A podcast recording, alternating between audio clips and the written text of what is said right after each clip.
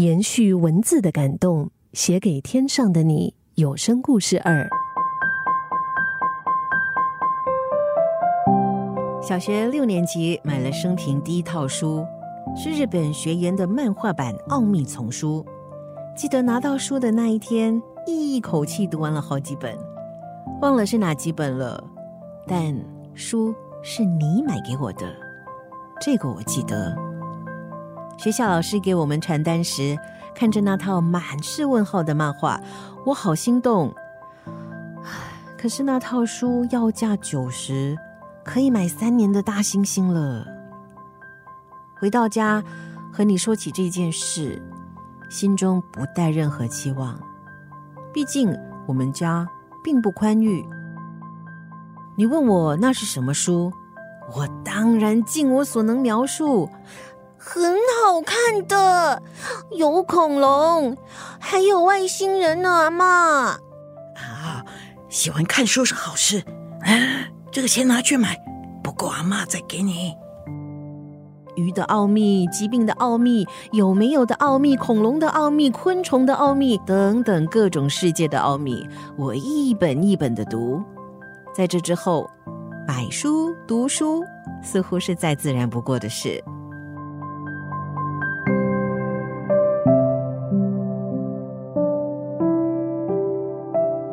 你六十七的时候，我十七，为了要北上求学。闹了场家庭革命，做什么去这么远的地方读书？那个谁的儿子考第一名，也不是留在我们甘邦读书。你一个女孩子去那么远读书，不要啦！我跟别人不一样，不要拿别人框住我，可以吗？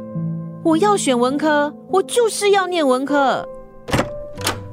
反锁在楼上的房里，似乎是任何人都不见。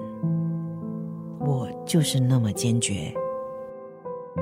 你拉来有话直说的九姑，我记得九姑边帮你染发边开导我，染好发后，你递给我一张支票，是北上的生活费。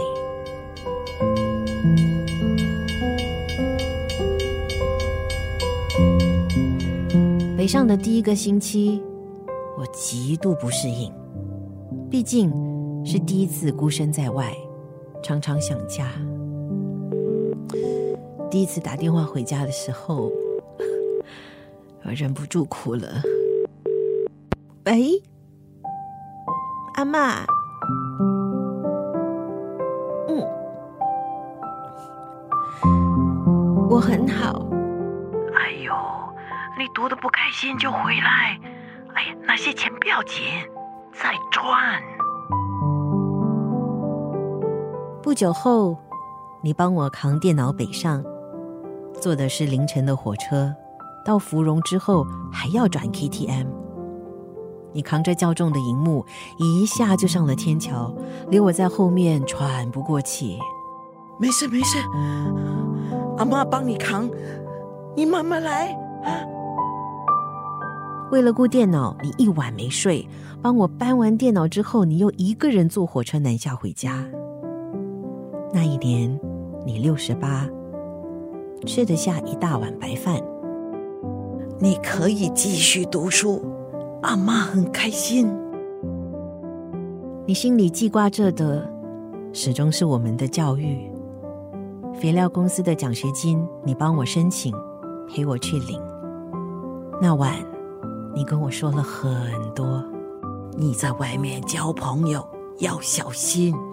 不要交到坏朋友啊！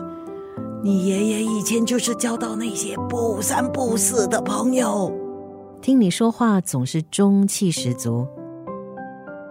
我们几个算是你带大的孩子。那些年，你驾着你的战车进八出八，也在我们补习、打球、参加课外活动，为我们奔波，等我们下课，等我们放学。等到我们长大，可以载你了，你也老了。